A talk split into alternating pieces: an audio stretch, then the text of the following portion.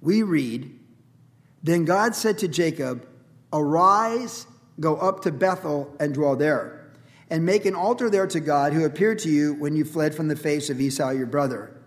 And Jacob said to his household and to all who were with him, "Put away the foreign gods that are among you, purify yourselves and change your garments. Then let us arise and go up to Bethel, and I will make an altar there to God who answered me in the day of my distress and has been with me in the way which I have gone." So they gave Jacob all the foreign gods that were in their hands and the earrings which were in their ears, and Jacob hid them under the terebinth tree, which was by Shechem. Now, later on in the chapter, we would read how he does go to Bethel. He builds the altar.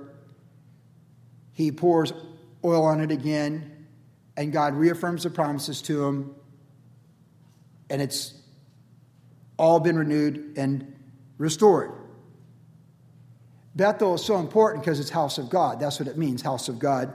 And if you recall, when he fled from Esau, his brother, no record of him having a relationship with the Lord prior to that, but running from the death threat from his brother Esau, it is there where he used a rock for a pillow and slept, and the vision came to him in the dream of the angels ascending and descending from heaven upon him, and he woke up and said, God is in this place, because in that dream, God spoke to him and affirmed to him the promises that he had made to Abraham, his grandfather, to Isaac, his father, that were now his promises. And we saw that when he came back to the promised land twenty years later, with his father-in-law and Uncle Laban on his, hot on his tail, that God affirmed to him that he was with him. God told him, go back to the promised land now. So God spoke to him. And it was there at in the mountains of Gilead, uh, Gilead where he built an altar to the Lord and sacrificed to the Lord.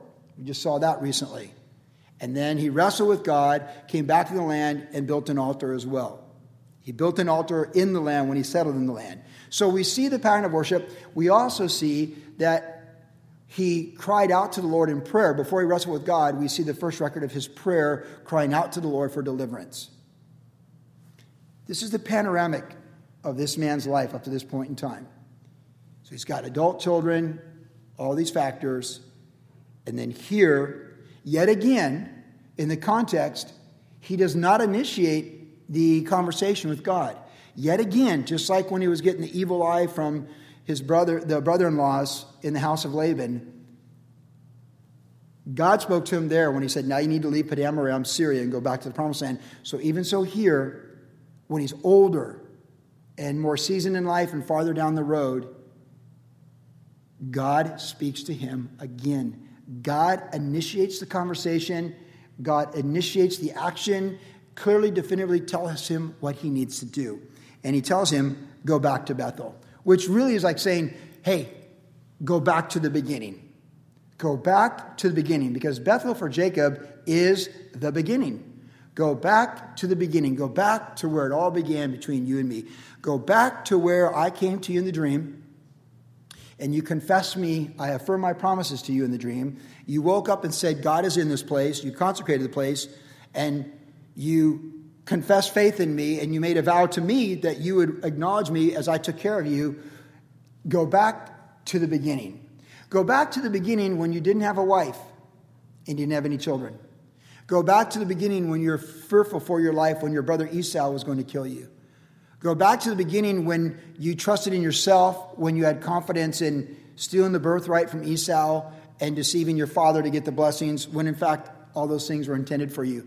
Go back to the beginning where I met you, because you were like this before I spoke to you at Bethel in the dream and revealed myself to you. But then we met on this night in this place, and then we had a relationship. And then after that, you had a life where I saw everything your uncle Laban did to you, contrary to you. And I saw the losses that you took in faithful service to him and how you gave that to me. And then I took you forward from that. And I protect you from Laban. I, I brought the dream to him where I told him, don't you mess with Jacob. Speak good or evil. Go back to the beginning where it all began. When I was speaking with my sister recently, this last week, she, she's a, she likes Greg Laurie. She follows Greg Laurie, and you know she supports Harvest Ministries, as do we, so it's pretty cool. But she was terrified that when she came here Tuesday night, I was going to make her share her testimony. You know, like... But, you know, when you're involved in recovery groups and stuff, you have to kind of get up and say stuff anyway. So you kind of learn how, like, hi, I'm, you know, Bruce, and, uh, you know, Finding Nemo, if you caught that one. But like, you have to, you know, and, and so you're used to that. But Barbie's like, oh, Joe, like, I'm ready. I'm ready. I'm ready if you need me to speak. I'm like, really? Yeah. And she goes, yes. She goes, I've learned from Greg Laurie how to share my testimony. Great, because that's I learned that too years ago. She goes, oh, before, my life before, then how it happened, and then my life since then. I said, very good, Barbie. And, you know, we learned from Greg Laurie, you should have a one-minute version of that, a five-minute version, and the we're eating dinner in a French restaurant for two-hour version, okay? So it's just really cool because it's a testimony, and the testimony is your life before Christ, how you came to Christ, and your life after Christ and what he's done in your life. And so that's very similar to Jacob here. God's like, hey, back to the beginning. You're afraid that you're going to die. You're afraid your family's going to die, and that somehow my promises are broken off because of your ineptitude, or we wouldn't even say ineptitude. We don't even know what God thinks of the Dinah incident. There's no God never speaks like, "Hey, these guys, they had coming to them. They raped your sister, or your sons are violent, bad guys, and they wiped out. They're like gangsters, and they wiped out people like tit for tat or whatever." We don't. God never comments on that. We only know that Jacob's terrified for his life and is really upset with his family, his adult children, when there's nothing new under the sun with that. And he's he's like, ha! Ah! And it's at that point, he doesn't cry out to the Lord, but God comes to him and says, and when he says, go back to Bethel, saying, let's go back to the beginning. Because that beginning of the house of God is a distinction where he was this way and knew, and then had the encounter with the Lord and was that way. All those growth experiences that he had, wrestling with God, the name change, all that, it all follows that. But it's going back to the beginning. In the book of Revelation, when Jesus Christ is speaking to the seven churches of Asia, the one church that looks like it has it most together of all the churches is the church of Ephesus. They look on the outside, they all together. They've got, if you could sort of use modern terms, they're so sound in their Bible teaching. Let's be honest, they were verse by verse. They were verse by verse ministry, the Ephesians. They were sound in doctrine. They knew the truth. They could defend the truth. Any world religion, pagan beliefs that came to Ephesus, those guys, those leaders, they could set them straight. They had all. They had it. They had maybe a Bible college of some sort. They, they just had it all together, and they knew they had it all together. And they're actually kind of prideful in that. But when Jesus spoke to that church, he says, this I have against you. You've left your first love.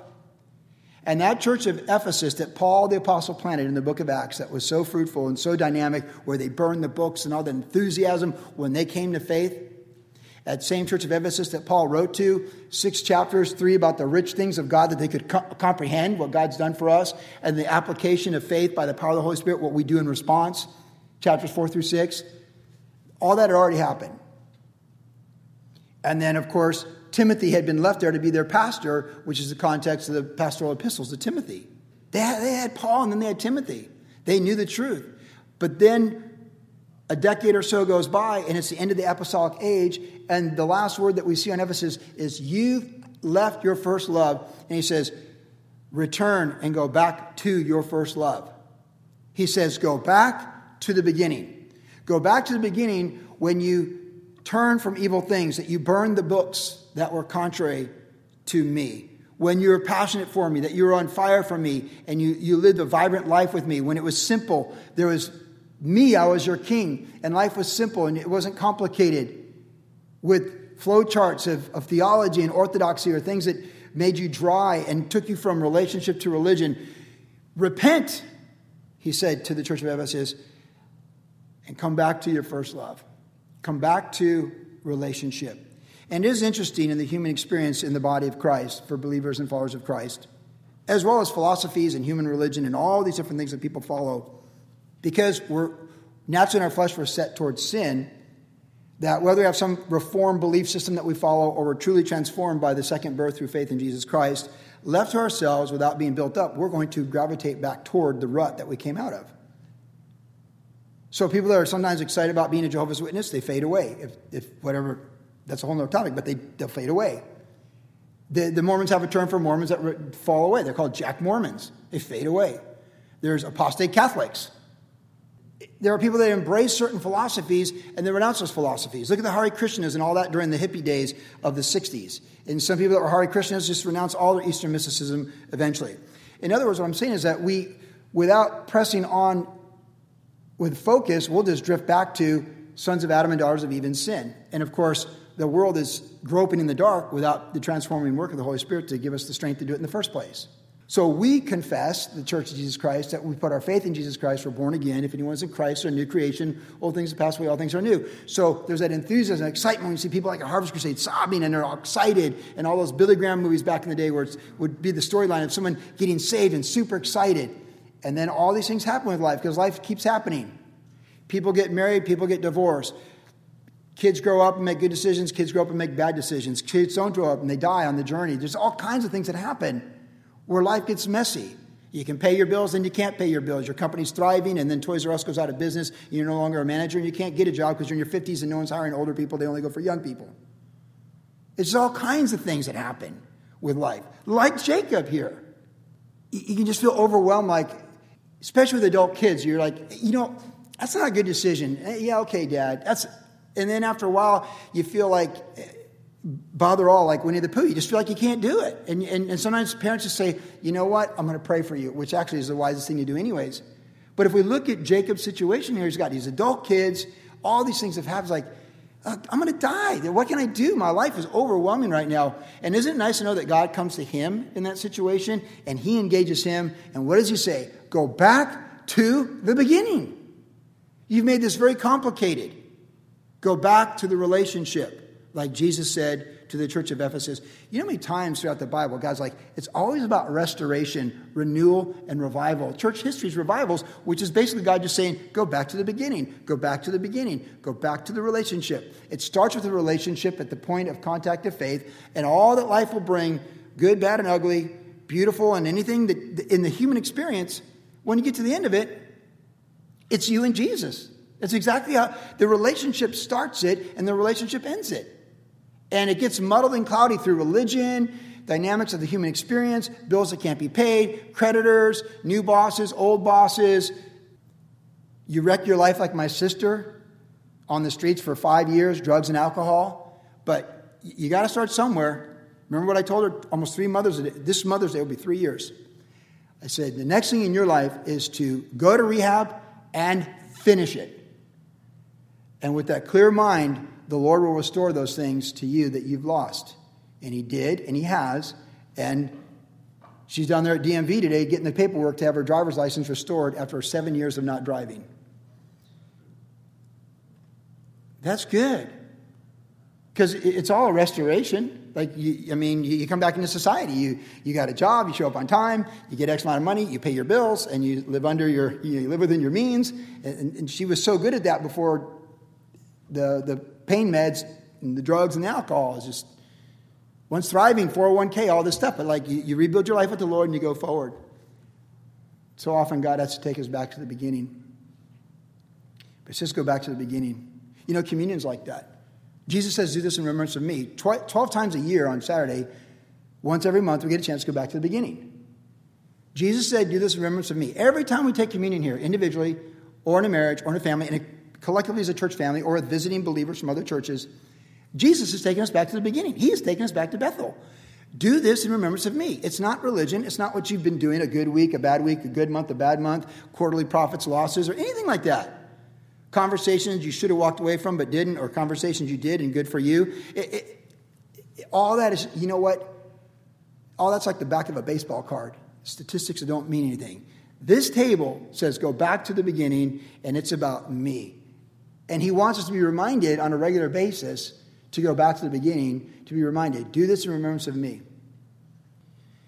Go back to the beginning, taking the complex and making it simple.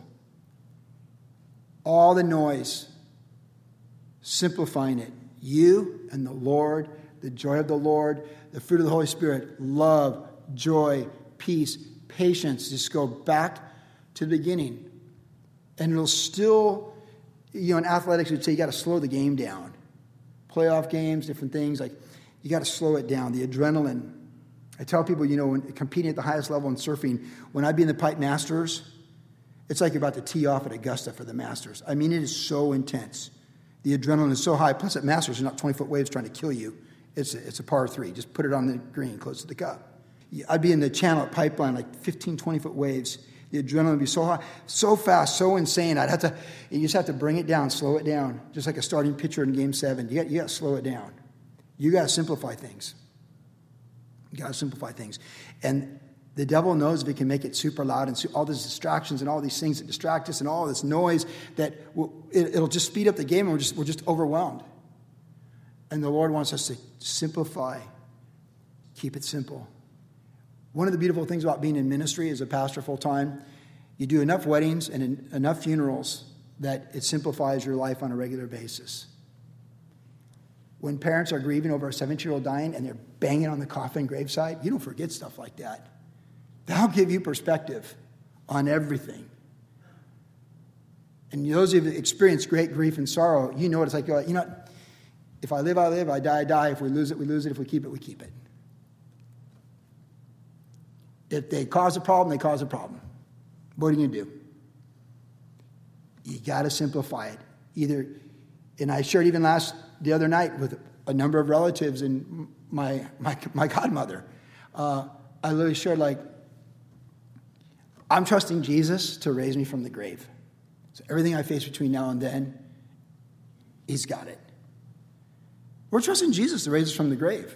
I was yet looking at another grave, my mom's grave on Thursday. We're trusting Jesus to raise us from the grave, and we can trust him. And there's a simplification of things when we're trusting in the Lord, and we're like, oh, the sky is falling, the sky is falling. Like, wait a second. Go back to Bethel. God loves you, and we love him because he first loved us. Simplify. You go back to Bethel, the place of simple worship. It was so simple that it's a testimony track with Greg Laurie. It was this, this is what happened, and now it's been that. Maybe we need to simplify. Maybe you do. Maybe you don't. At some point, I'm sure you will. Then he said, he said, go back to Bethel, make the altar. Go right back to where it all began. Then he said, put away those things among you. So the putting away is an interesting phrase, because in the New Testament, if we talk about the Old Testament being a shadow of things to come, well, in the New Testament, in those epistles, we see this phrase fairly often, put away or put off. Put off this and put on that. And put away lying, deceit, and all these different things. So put away. And a lot of times going forward with the Lord, as much as what we're seeking is what we're releasing. I remember when I was coaching the Chilean team, my good friend Manuel Selman, he was our team captain for Chile. It's a great career. Really neat guy. He's a thinker. And he's like so close to being right there. He's top one hundred in the world. And just the difference between one hundred and top ten on the World Surf Tour, it's it's so minor. They're all so good. Like golfers on the P G A, they're all, they're all good. They can all shoot a sixty-four if you follow me. Like, they're all really good. So it's little things. I said, you know, Manuel, I think we need to consider is ask yourself this. What one thing can I do that will increase my value and my ability and my equity by ten percent? What one thing can I add? I'm going to do this self-help course or do this or that. But then we need to ask ourselves one other thing, Manuel. What one thing can I remove from my life that will improve my career by ten percent? And if you can figure out what to add one thing and what to subtract one thing, if they're both values, ten percent, you will improve yourself by twenty percent in your career. And it's true. Recognizing what doesn't belong, what is a distraction, what needs to be put away. Now, the context here, of course, is gods, false gods and household things. Now, contextually, that presents some problems because, remember, Rachel, who Jacob loved dearly, that's who he worked seven years, and it was as if no time at all to marry her, she stole her dad's household gods, Laban's, unbeknownst to Jacob. And so as they came in the promised land, they bought some stuff in there they shouldn't have been bringing in. And she had those gods. And to what extent those gods affected the home, the marriage, the kids, with multiple wives, and all that kind of stuff, we just don't know. Other than the context tells us that they all had stuff that they had to turn in and give up. and again, speaking from a parental standpoint, when your parents, it's tricky because you don't want to have a super harsh legalistic house where there's no joy of the Lord. And God gives us freedom. You, you can't have this controlled environment of an artificial society of perfection in the home because it doesn't work that way. Because then they go to work for the first day at Starbucks and they get shredded and they don't know how to stand it and they want to call mommy or daddy to come bail them out because they don't know how to handle that stuff. You gotta, you gotta give them incremental freedom. But in giving children, as they grow up, incremental freedom, there are there's things you have to decide. You have to decide, we're going to let them spend the night at people's houses at this age, and do we trust these people? Because they don't always go the way you think. And just because you think those people are solid with the Lord doesn't mean they are. We learned that lesson. You think this is the standard in our home, sure it's the standard in their home. It may not be the standard in their home. When in doubt, hold it out. But still, you know, they're going to go to the prom at Edison or Mesa or Calvary Chapel. And just, if they make the right decisions, you've taught them to make the right decisions, you've given them incremental freedom, it's, it's just, it's got to play out. But sometimes when that happens, there's decisions that are tough ones, and they can be life-changing and far-reaching, like your adult children having idols and false gods in the household, in their tent. It might not be in your tent, but it's in their tent. And he's like, sometimes when you you you you go like this with little kids, you're like, okay, you can have a Barbie doll at five or whatever. You just like, enough is enough, right? You know, because kids learn right away. Like, you throw a big enough strike, you, it's a war of attrition sometimes with parenting. And you're like, okay, but some things are you know are not to be compromised. Just some things are standards that you just don't ever want to capitulate in your home. And certainly, false gods are at the top of the list. And they come in many different forms and different ways. And it, it just, it's hard sometimes. It's hard when your smart aleck kids think they know more than you and more than the living God. But you got to remember, Ecclesiastes three tells us that God's put eternity in our hearts. And there's no one spouting some false worldview or false world religion that doesn't know deep down in their heart that they're fighting against the living God. God has put eternity in our hearts. I don't believe in God. Actually, you do. Because even Voltaire, who fought God at the very end of his last breath of his life, said, the God I've denied and fought my entire life, now I now must face him. God's put eternity in our hearts. But it's tough when your kids make bad decisions. But you know, things do have a way of playing out. So you just keep praying and you just keep committing them to the Lord. The, the jury's still out on everything with your adult kids, by the way, in, in most cases. Because things work together for good to those who love God.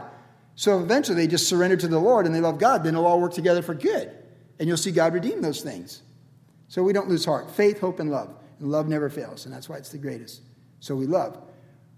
But there comes a point sometimes like Jacob where you're like, you know what?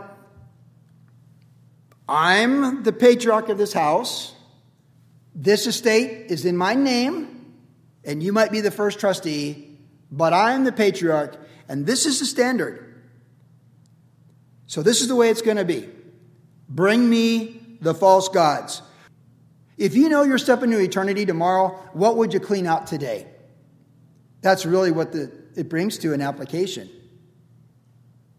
When God says, hey, you come back here, you and me one-on-one, and bring the family. Well, if you're showing up at Pastor Chuck's house for dinner ten years ago, or he's going to take a ride in your car, you'd set the radio dials and make sure it's K-Wave and the fish and, you know, Air One or something, right? You know what I'm saying? Like, there's silly little things that we can use. My kids always make fun of me for nine eleven, because when nine eleven happened, I threw everything away that I thought could possibly offend the Lord. They remember the tragedy of it all, but they remember Dad going like, the Lord's coming. And they, it's, it's such a vivid memory. It was like a trial run for stepping into eternity. Sometimes you need to throw stuff away. Less is more. Contextually, we see in it, it's, it's idolatry and stuff like that. But sometimes it's a simplification, again, of your life, like removing things that are just too much, that don't bear good fruit. They're distractions. They're frustrating, and they're not the Lord. They're striving, and it's contentious, and it's it's like it causes strain in the marriage. It causes uh, competition for the value of your time every day. It causes a, a distinction and it's a division of affection within your heart. And finally, you just got to say, you know what? I'm I'm done with it. I'm letting go of this. I just can't. It doesn't necessarily have to be false gods or idols or even sin. When the parable of the sowers was taught by Jesus, he talked about the cares of this life distracting and choking out the good seed that it never even produces a crop. That's not necessarily sin. It's just distractions from worldly things in the parable of the soils that Jesus taught. Less is more.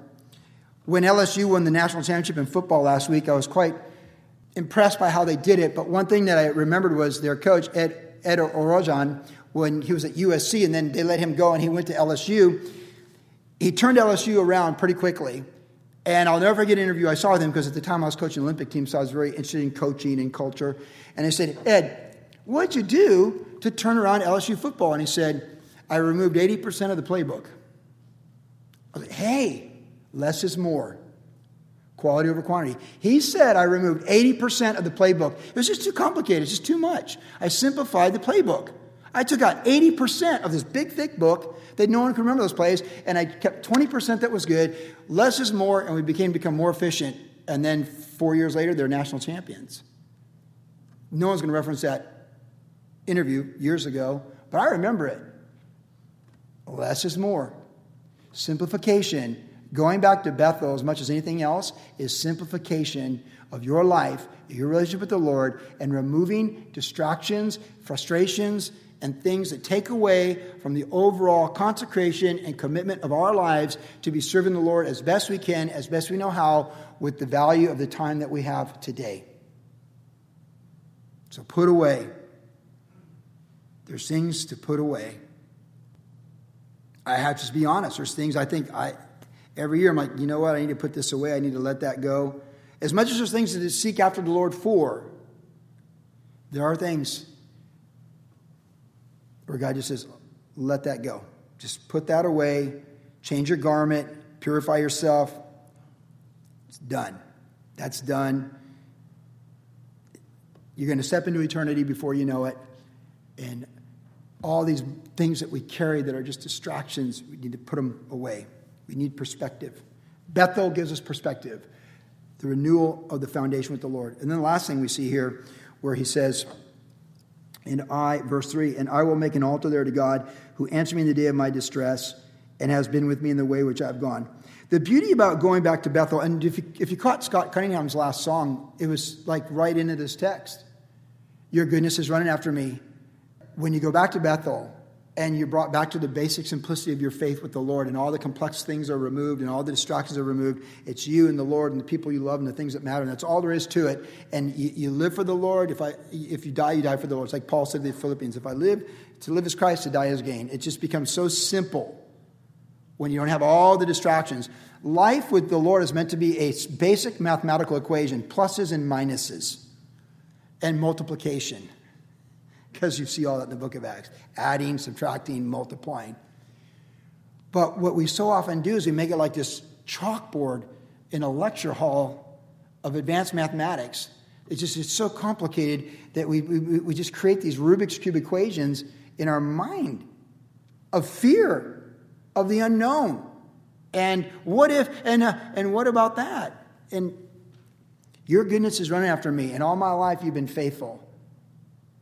And so really the end result of rebooting and going back to square one is to be reminded what Jacob says here, at the altar, he answered me in the day of my distress. And God has answered every one of us in the day of our distress. And he's there for every one of us in our day of distress that comes forward in the future.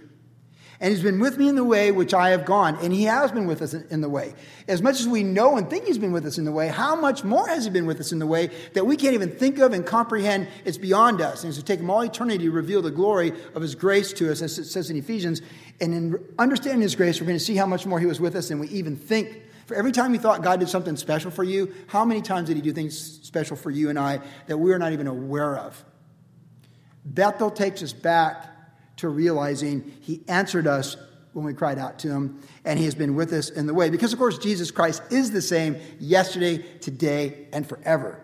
Now, when I go back to Carlsbad and go down to Carlsbad, which I frequently do, I'm always reflective of God's faithfulness to me as a teenager, between turning twelve in Carlsbad and growing up sixth grade through my senior year of high school, which I wasn't in school, but that age range was all in Carlsbad.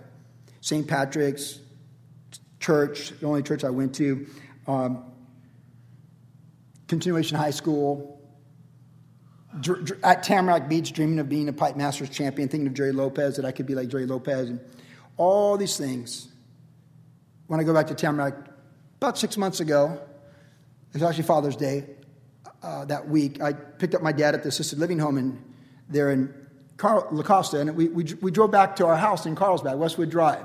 Just look at the house. You know, it looks a little different, of course.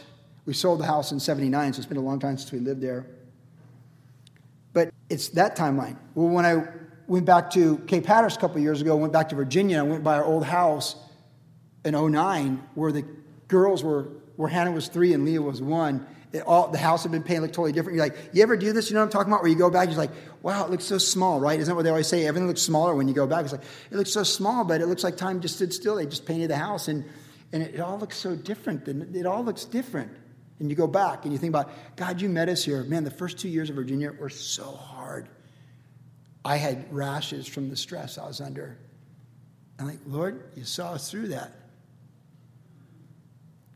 And then this week, going back to Cleveland, I've not been back to Cleveland since Leah was one and a half. We went there in ninety-two is the last time I was in Cleveland.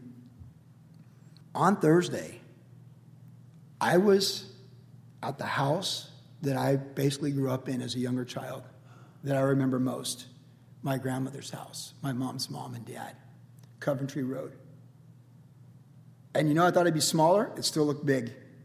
That, you know, I was talking with my blind cousins, and I'd play hide and seek and put things in front of them like some demented person would do. And we were laughing about that this this this this this week, actually. Yeah, you you know, like my mom said, you're ten times worse than the other kid that anyone ever had. Uh, that's why we didn't give you to the nuns. We couldn't put you in Christ- Catholic school because the nuns would have killed you, and I couldn't do it to them. And she, it sounds like a joke, but it's true. She literally said that and affirmed it this last year of her life. Like, no way, no way. You, just, you don't do that to nuns. You don't send Joe Brand to the nuns. But that house, I remember a lot about that house. It's a, my brother and I look at the house, and I'm like, I, I remember watching Star Trek with Captain Kirk in this house. And, you know, my cousin Kurt saying, what's going on, what's going on? My blind cousin, and he was like, what's the monster look like? And then I, God, I'd shake him, like, ah, Joe, and he'd start chasing me around and stuff. It's all there, you know, it's in the database, it's in the memory base. But here's something interesting. Uh, Katie, who's uh, a cousin, her mom's my godmother. I said, yeah, I want to go back to the Coventry house. And uh, I know that Saint Anne's is right next to it because I remember walking to church with, with the family on, on Sundays. She goes, I don't, I think it's farther than that. Like, I, I think, because there's different, these are different suburbs, Shaker Heights, Cleveland Heights. She goes, I think, I don't, I don't remember Saint Anne's being that close to your mom's house. I'm like, oh no, it's, it's right there. We got to Coventry Road, there it is, and there's Saint Anne's right across the street. It's all there. And when I was looking at Saint Anne's, and my brother was there, of course, too, and I'm, Barbie wouldn't remember that because that's before her time, because she's six years younger than me. But I was like, I so remember coming to this church and believing in God. And I also remember coming to this church and fearing God. I had the fear of God. But I remember coming to that church and believing in God. And going home and having like afternoon food and meal, because they'd always go have a big meal across the street with all the relatives coming over. And like, that's going back to Bethel. And then going to the grave to, to put my mom in the ground that morning, where her grandmother's buried, where her brother and sister are buried, both who died before they were thirty. And there's Aunt Donnie, who that was her husband who was put in the grave when he was twenty-seven. They were married two years. And I thought, there's no Jeremy Camp movie for that. That's just her story, and God knows it. And she's in her eighties, and her second husband's been great, and they've been married sixty, fifty-five years or whatever. But when I pulled up at the cemetery, I'm thinking, oh my goodness, this is where Donnie buried her husband. My mom's brother's buried here. And she's coming from Columbus to go back to the same spot to bury her sister, who she referred to as sister, her, my mom, where she buried her husband decades ago. You talk about going back to Bethel? That's going back to Bethel. And then Katie, my blind cousin, that's where her mom is buried. And she's right back there at the same grave marker decades later, where she was a kid, a blind kid, where her mom was buried. That's going back to Bethel. And for me, placing my mom in the ground, that's going back to Bethel. What do we believe? Who are we? What's God doing? And what are we receiving and learning and growing from that? Going back to Bethel is the Lord taking us back to the most basic spot where we're reminded of his faithfulness to us, that his goodness is running after us. Before we ever called him, he formed us in the womb and knew us, and he had a plan for us before the dawn of creation. The Lamb of God slain before the foundation of the world, and He has predestined us and according to his foreknowledge and called us to be saved through grace and to the upward call of God in Christ Jesus, to be fruitful to the purposes of our life and our timeline. And other generations have come before us, and other generations will probably come after us if the Lord tarries. They certainly will. And God is faithful in every generation. And it was just so simple to, to see all that in my own life on Thursday. This is where it began. He took me all the way back to the very beginning of Bethel. I was born in Cleveland, Ohio, in Shaker Heights, as was my brother and sister by the same doctor in the same Catholic hospital. I mean, you talk about going back to Bethel? You talk about the text they have? This is our text tonight. He just put me on a plane to Cleveland with my mom's remains to put her in the ground at Bethel. And I'm telling you, I come back from Bethel in my own life, and I'll tell you, and you already know this, but I affirm it tonight as clearly and as definitively as I can. God is faithful. Faith, hope, and love, but the greatest of these is love. And he's got the plan, and he's got our back, and we can trust him in every experience. And we don't ever want to be shifted and moved from the relationship to religion. When we sense it, come back to relationship. When it's complicated, simplify it, because there's an end of all men. And yet again, I've been reminded of it this week. Only one life soon will pass. Only what's done for Christ will last. Keep Bethel at the forefront of your heart, even when you're far from it geographically.